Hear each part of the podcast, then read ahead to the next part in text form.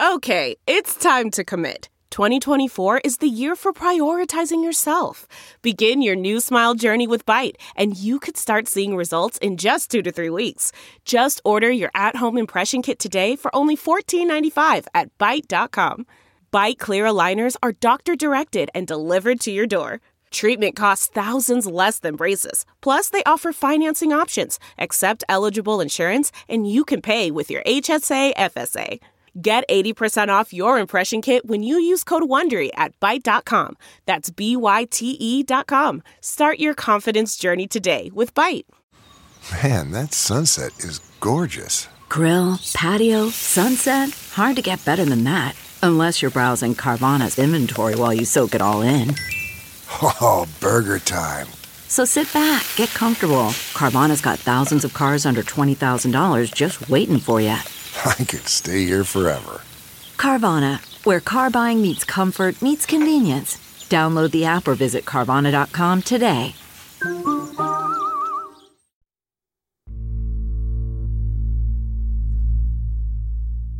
We'll go on the record here in Fremont County. Good morning to everybody. It is May 26, 2021. Case number CR 2221 1623, State of Idaho versus Chad Guy Daybell. Mr. Daybell, can you hear me okay? Yes. Can you hear me? I need me? you to speak a little bit louder, Mr. Daybell. Yes, I can hear you. This Zoom court appearance is just to determine dates for future hearings. Chad Daybell looks directly at the camera, alert and calm. The first count is conspiracy to commit first degree murder, as well as grand theft by deception. That count is punishable by death or life imprisonment. A long list of charges against Chad Daybell gets read into the record. They include the murder of his first wife, Tammy Daybell, and the killings of Tylee Ryan and JJ Vallow, the children of his second wife, Lori Vallow. He pleaded not guilty to all these charges. If the death penalty is not sought, the court shall impose a life sentence, including mandatory minimum period of incarceration of 10 years. It carries Until to today, $5,000 Lori and Chad have almost always been treated as a duo. After months of waiting in jail, they were charged together, co conspirators. Both pleaded not guilty together. Now, their paths seem to be diverging. If convicted, Chad could be heading towards death row. Lori is heading somewhere else for now. Good morning to everybody. We will call up case number CR 2221 1624, State of Idaho versus Lori Noreen Vallow. Miss Vallow, Miss Daybell is present here with her attorney, Mr. Means. I have Miss In her Zoom appearance, Lori has a mask on and seems to be wearing a hospital gown. She's silent, slumped. She looks a little ghostly. Thank you. Based upon the information that was provided to the court, the court is going to continue this initial appearance uh, based upon. Unlike Chad's hearing, no charges are read into the record, no dates are set. Instead, things are put on hold because Lori Vallow is deemed not competent to stand trial. We will set this for a time and date certain in the future. For right now, we don't know that date and time. But In an effort to determine if she'll ever be sane enough to understand what she's facing and help with her own defense, Lori will be held for a 90 day assessment. Any other questions, Mr. Wood? No, Your Honor. Okay, that will be all for today. Thanks everybody for appearing. We will be adjourned.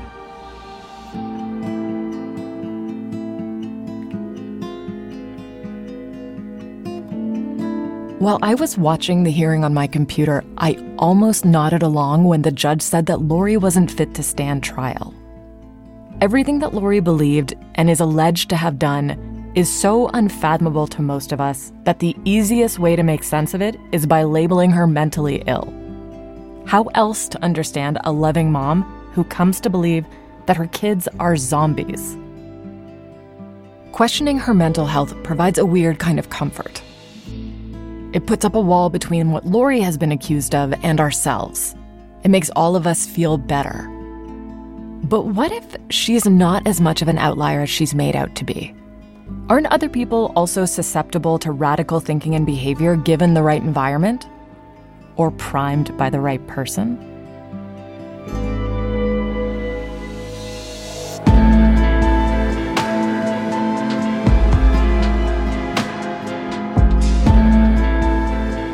I see parallels with Lori Vallow. I see enormous differences as well. But I, I feel as if I understand how she could go down a path so irrational to the rest of the world, and yet it would be rational to her. In fact, it might be the only choice she saw as viable.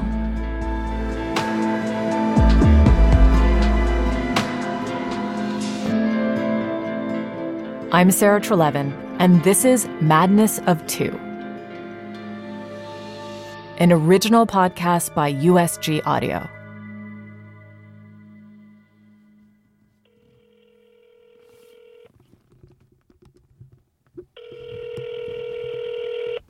Hello?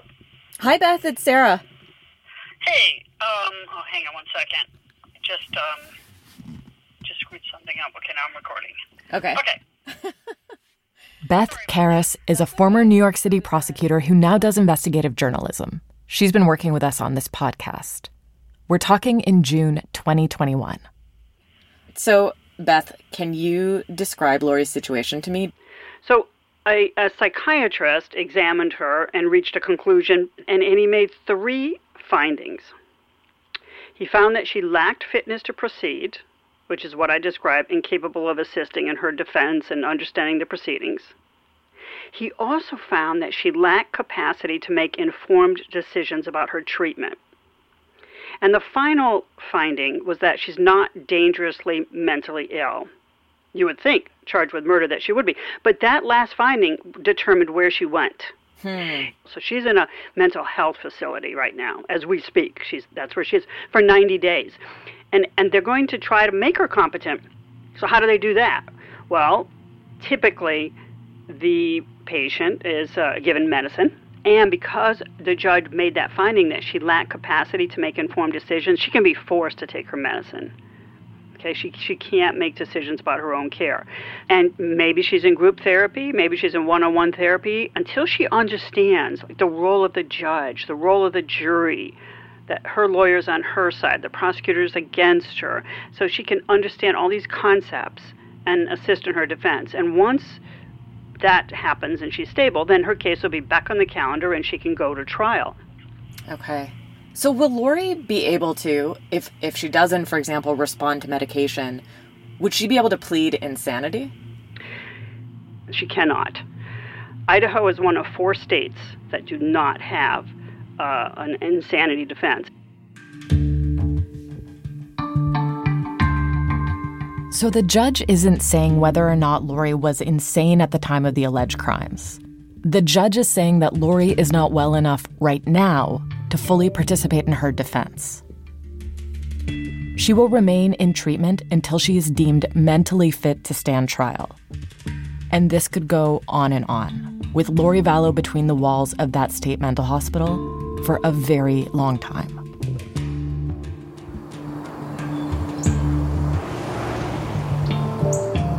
While the clock ticks, there's a woman in Arizona who will be following Lori Vallow's story closely. I want you to meet Christine Marie. Christine is a former member of the LDS Church. She's now a psychologist and cult expert, and she volunteers with Mormon women in southern Utah who broke away from their prophet, the infamous and now imprisoned polygamist Warren Jeffs. Christine also describes herself as an animal lover, and she's not kidding. One of the FLDS families had a petting zoo, and they had asked if they could keep their donkeys at our house, and we said, sure, that sounds fun. They're miniature donkeys. But what we didn't know is that it also came with a miniature sheep, a large sheep, a miniature goat, a miniature horse, and now we have this miniature petting zoo, and we are just getting the biggest kick out of it. Christine never met Lori Vallow, but her experience seemed to overlap with Lori's, up to a crucial point. And I wanted her to help me understand if Lori was a total outlier or if any of her behavior made a perverse kind of sense. As we talked, I started seeing Christine almost as a looking glass version of Lori. Like Lori, Christine is vivacious and blonde, a devoted mother. And they're both former beauty queens. Lori competed in a Mrs. Texas pageant. Christine once wore a Mrs. Michigan sash. Christine is where I imagine Lori might have ended up if she had chosen a different path. When I was a devout Latter day Saint, I really loved my life. I felt a great sense of meaning and a lot of happiness. And I must say that the people who are in the mainstream Mormon church, I see them as really good people that live family values. Like Lori, Christine married young. She had four kids and grew increasingly religious, pulled in by the family first culture and what she sees as the beauty of LDS rituals when you go through the veil ceremony and you're on the other side of it, you're sitting in this beautiful white room with beautiful chairs, and there's usually a little bit of gold and beautiful white curtains. Christine's talking about the temple endowment ceremony. I've looked at an illicit pocket video of one of these secret ceremonies on YouTube. Mormons dressed in white repeat vows committing to the church and to Jesus. As the ceremony progresses, they move from room to room, ending in a white walled final sanctum with high ceilings and twinkling chandeliers. It's made to evoke feelings of the celestial kingdom, like being in heaven. And you sit there knowing that you've lived your life worthy to be part of this beautiful spiritual experience. And it is. And then it's something you don't want to lose. But her earthly life wasn't as beautiful. After 13 years, Christine's marriage broke down. Mormons are permitted to divorce here on earth. Lori was divorced four times. But Christine believed that being single could be an obstacle in the afterlife, especially for women. You can't make it to the highest degree of heaven without a husband. So I prayed to find out who my husband might be or to ask Heavenly Father to send me information. And I had a very vivid dream. The person that I saw looked like somebody that I could describe easily to others. And then lo and behold, I went to my very first LDS singles dance after I moved to Utah, and there he was. In the wake of her divorce, Christine had been drawn to a more fundamentalist stream of Mormonism. And this man slid right in, checking all the boxes. He told her that he was translating ancient scriptures, just like Joseph Smith, the founder of the Mormon Church. Chad Daybell told Lori Vallow the exact same thing. Christine's new man presented her with eight chapters of those scriptures, the way a secular guy might try to impress a woman by showing her a screenplay. In Christine's world, those pages were evidence that he really was a prophet. And he seduced her with promises of a glorious afterlife together. The idea that their bond would transcend this world. My goal was just to please God and make it to eternity so I could be with my children forever that was my life. I was completely devoted. And from what I know about Lori going to the temple all the time, I see that in her as well. But soon, he began asking her to prove her faith in him and in God. As a Mormon, she was accustomed to the idea that earthly life was a series of tests designed to keep her on a righteous path. But she was completely unprepared for the sacrifice he would ask her to make. And he said, Do you love the Lord with all your heart, might, mind, and strength? I said, Of course. He said, Would you give up your life for the Lord? I said, I would. And he said, Would you give up your children for God? And that one knocked the wind out of me. They were my life. And he knew that. How could he ask this of me? And I was sick. I was gutted. It was beyond my comprehension. And I was in a catch 22 because if he was the prophet and I disobeyed, then I would lose my soul. But how could a mother whose entire life is her children, I, how could she part with them? Christine couldn't. He wanted me to give my children up for adoption. I believe he thought those children were in the way of him getting my full attention and everything he wanted. This is where Christine and Lori's stories seem to deviate. Well, this man turned out to be a man without a conscience. He took my dignity. I almost lost my children. I lost things that were precious to me. I lost self respect. I lost everything that was near and dear to a mother's heart. It was as if this request was so shocking, it forced Christine to see the truth. She hid her children and moved into a cockroach infested hotel in downtown Salt Lake. She found out that the prophet had targeted her for her money. He didn't even believe in the Book of Mormon, he was an atheist. I remember falling to my knees, like bending forward and rocking back and forth, crying and wailing. Slowly, after a long, painful extrication, Christine got out from under the thumb of the man she now refers to as her false prophet.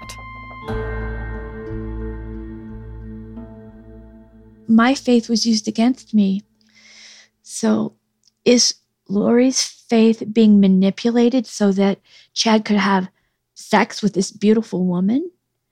Or is Lori using her faith to manipulate Chad into becoming who she needed him to be to secure her place in eternity. Christine wonders if Lori was also seduced by the promise of a ladder to the afterlife, offered by a man who claimed to be speaking for God. And I think that is what cult leaders do. And quite frankly, that's what psychopaths do as well. They find the missing pieces in your life and they make you feel as if they are the one to fill in those missing pieces. They are the God sent to your life and they lift you up.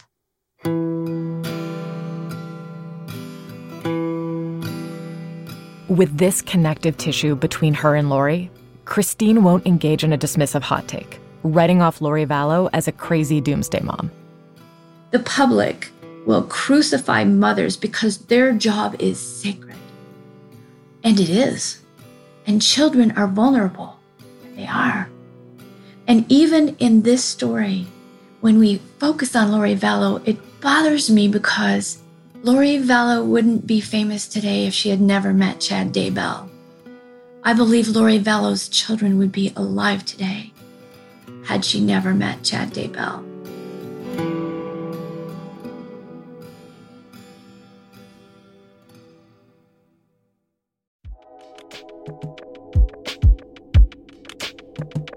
Did you ever wonder what it's like to live alone, hidden in the woods, not speaking to a single soul for 30 years? Or wander the desert, uncover a hidden well, and dive to the bottom of the deepest water hole for 2,000 miles? The Snap Judgment podcast takes you there with amazing stories told by the people who live them, with an original soundscape that drops you directly into their shoes. Snap Judgment Listen and subscribe wherever you get your podcasts.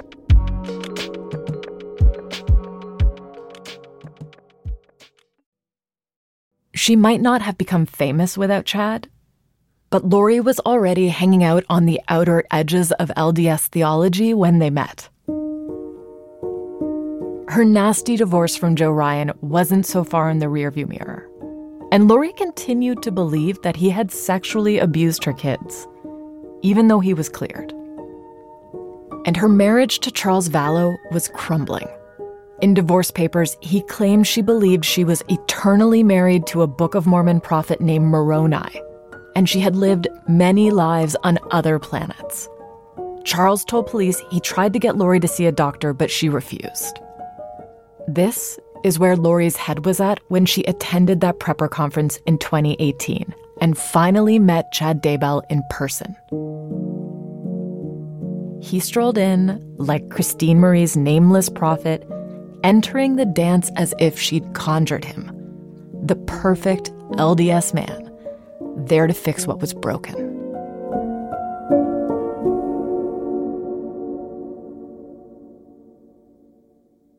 If you're undergoing uh, loss in a relationship, death of a loved one, an illness, dislocation, uh, moving to a new city, state, or country, something that throws you off balance and certainty, you're going to be more susceptible to being recruited into one of these groups. Steven Hassan is a counselor and author of several books on cults. Hassan knows what it's like to be susceptible to undue influence. In 1974, he was 19 years old and his girlfriend had just dumped him. He was bereft and sitting alone in a student cafeteria when he was approached by a couple of pretty young women. And they were representatives of a cult called the Moonies, or the Moon Organization. Little did I know that they would lie to me and manipulate me and find out all kinds of details about me. And it began a two and a half year odyssey into the world of becoming a right wing fascist fanatic and believer that Sun Myung Moon was the Messiah. Taken in by this group of people who seemed at first to care deeply for him, Hassan's entire worldview was gradually reorganized.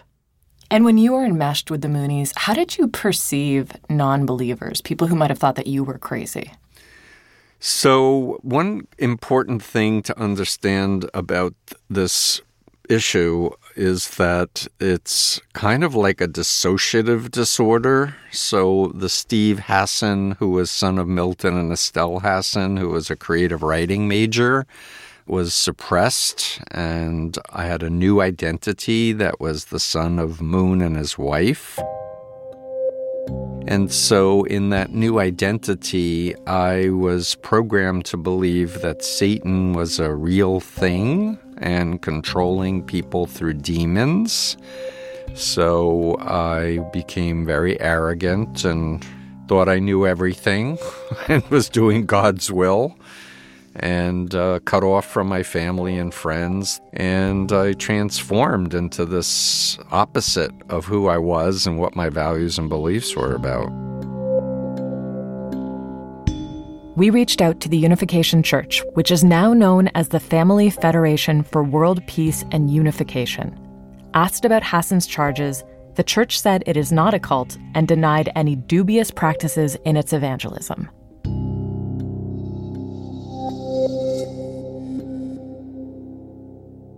One of the core mysteries of this case is the dramatic transformation of Lori Vallow from loving mom to a woman who stands accused of murdering her children.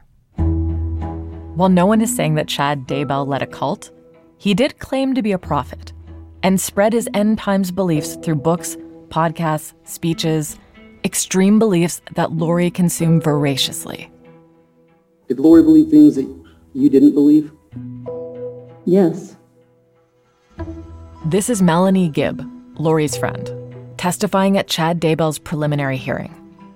Who taught her those things? She was taught um, through Chad. And how do you know that? Because she didn't seem to have knowledge of the things she shared with me until she met him. Okay. And did she ever tell you that Chad taught her things? Yes. Chad, white bread carpool dad, might seem an unlikely messianic figure, and Lori was already infatuated with pretty wild religious doctrine when they met. We don't know whether they were equal partners in the alleged crimes or if one held more sway over the other. The same can be asked about Lori's dead brother, Alex. Lori seemed to draw him into the orbit of her beliefs, and police say he played a major role in the deaths of JJ and Tylee. But how did he fit into Lori and Chad's dynamic? Who led whom?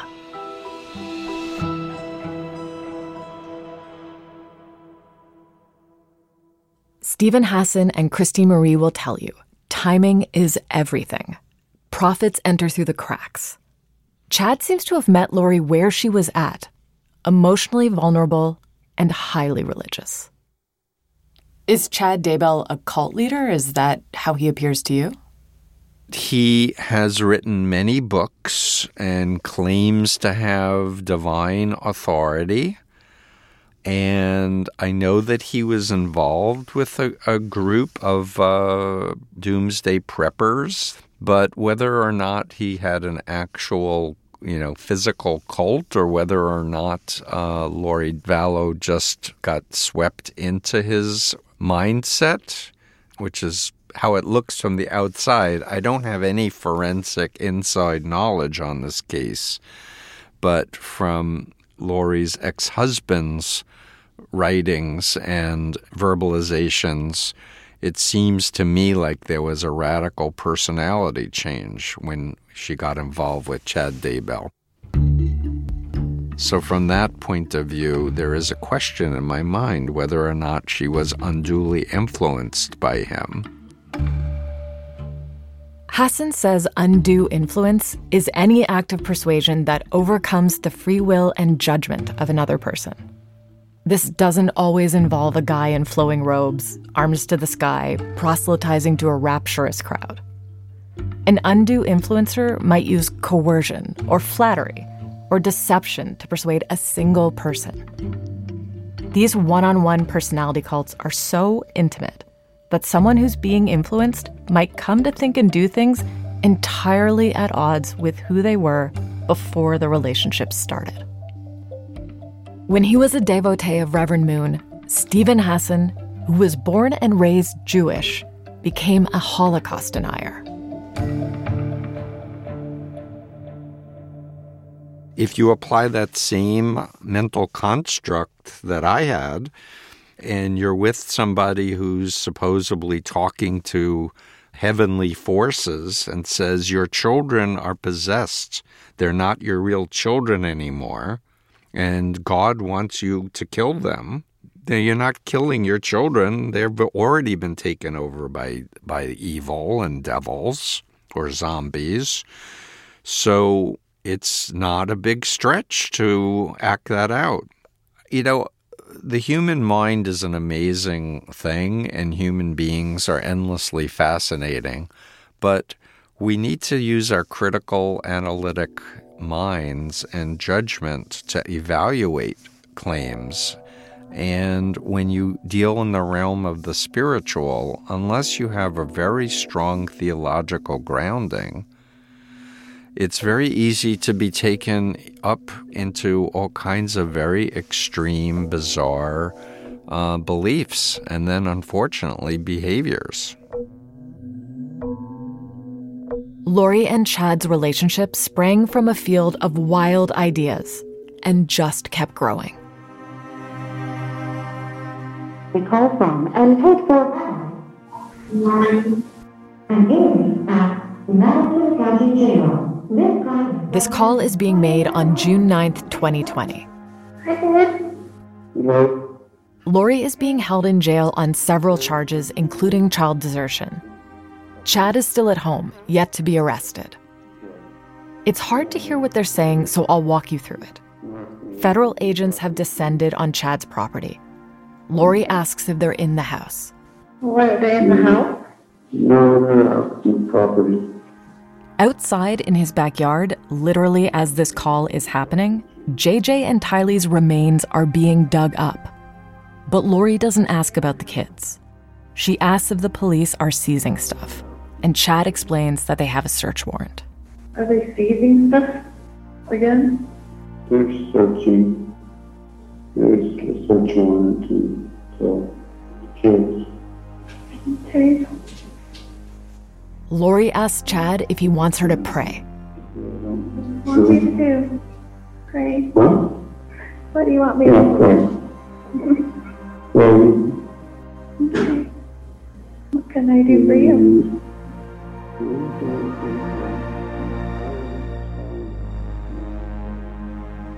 Prosecutors say that Lori and Chad were partly motivated by their religious beliefs.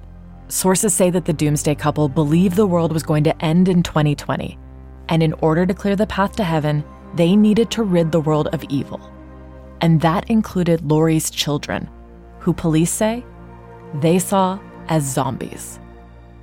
Well, obviously, the world did not end. but the bond between prophet and disciple remains strong. According to Steven Hassan, this response is not uncommon.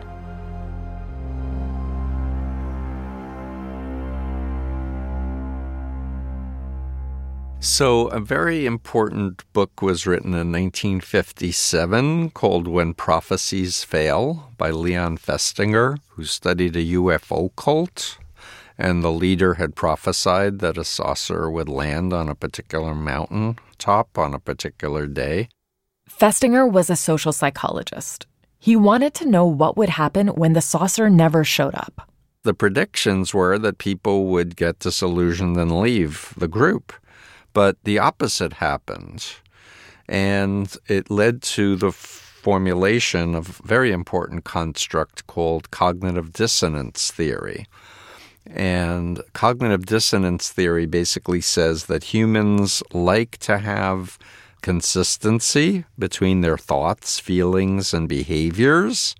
And when there's something that violates that consistency, there's a strong tendency to rationalize or justify to maintain the belief. And furthermore, the more extreme the behavior a person is asked to do, like sell your company and go up to a mountaintop, when the saucer doesn't come, you're going to have invested so much in that belief that it's true that when the leader says, Oh, because of your faith, they decided to spare the earth, the tendency is to believe it versus get disillusioned and walk away from the cult leader who did the false prophecy. And Steven Hassan says that when a prophecy does fail, people tend to lean in harder. They don't get disillusioned, but instead their beliefs intensify. And if the community around you keeps reinforcing ideas that aren't rooted in reality, it gets harder and harder to say what's crazy anymore. I, you know, am horrified by her decisions, but I understand them. And people need to understand it could happen to anybody. I mean, it's a proven fact that our environment contributes to good people doing evil things.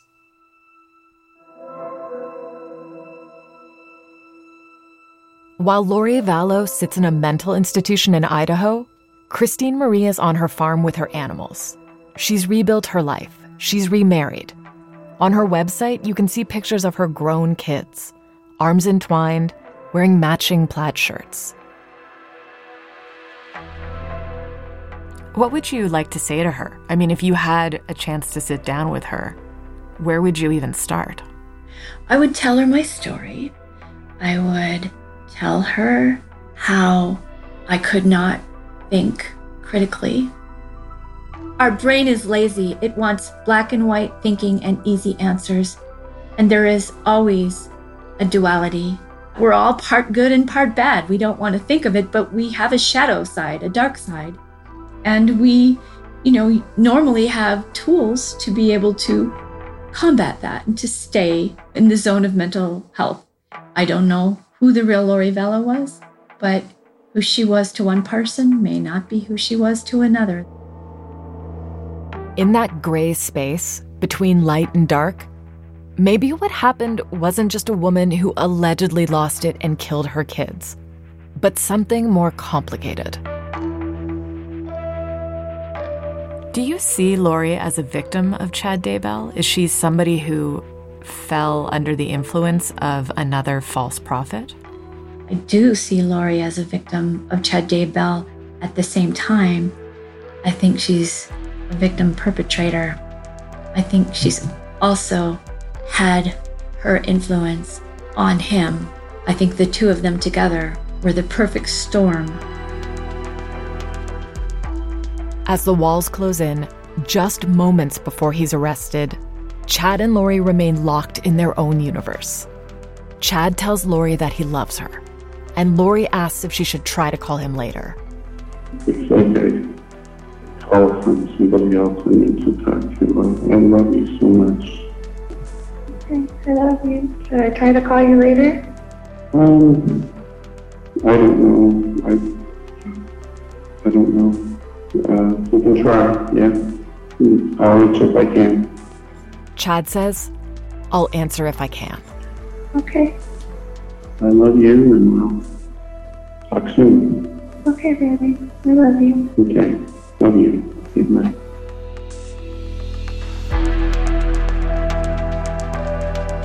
Next time on Madness of Two. People don't really come out and say it, but I mean, Lori is a fairly good looking woman, and Chad kind of looks like a potato man. I think the police have a bit of a cynical view on it. I, I don't think they focus nearly as much on the religion part of it as the media has. I think the, the police have been thinking sex and money were the motivators for a long time, a lot longer than we were. They tell us there are terabytes of evidence here. I mean, they're, these, they were sloppy. Chad and Lori were sloppy in the way they did this.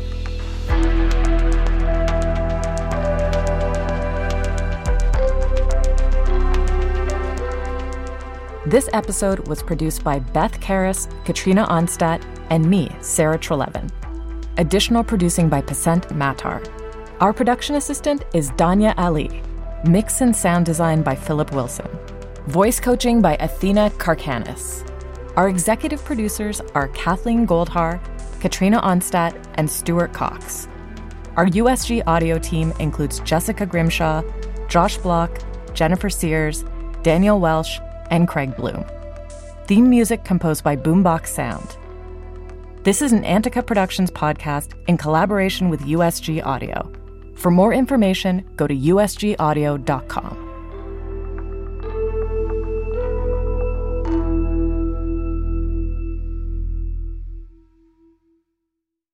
Audible is the destination for thrilling audio entertainment. Allow your imagination to be piqued by stories that are brought to life through captivating sound design, eerie soundscapes, and dynamic performances. As an Audible member, you'll be able to keep your heart rate up month after month because you can choose one title a month to keep from the entire catalog, including the latest bestsellers and new releases. If you're in the mood for a shocking psychological thriller, check out None of This Is True by Lisa Jewell. Embrace brand new exclusive thrillers from best-selling authors who are guaranteed to keep you gripped. New members can try Audible free for 30 days. Visit audible.com slash thrill or text thrill to 500 500. That's audible.com slash thrill or text thrill to 500 500.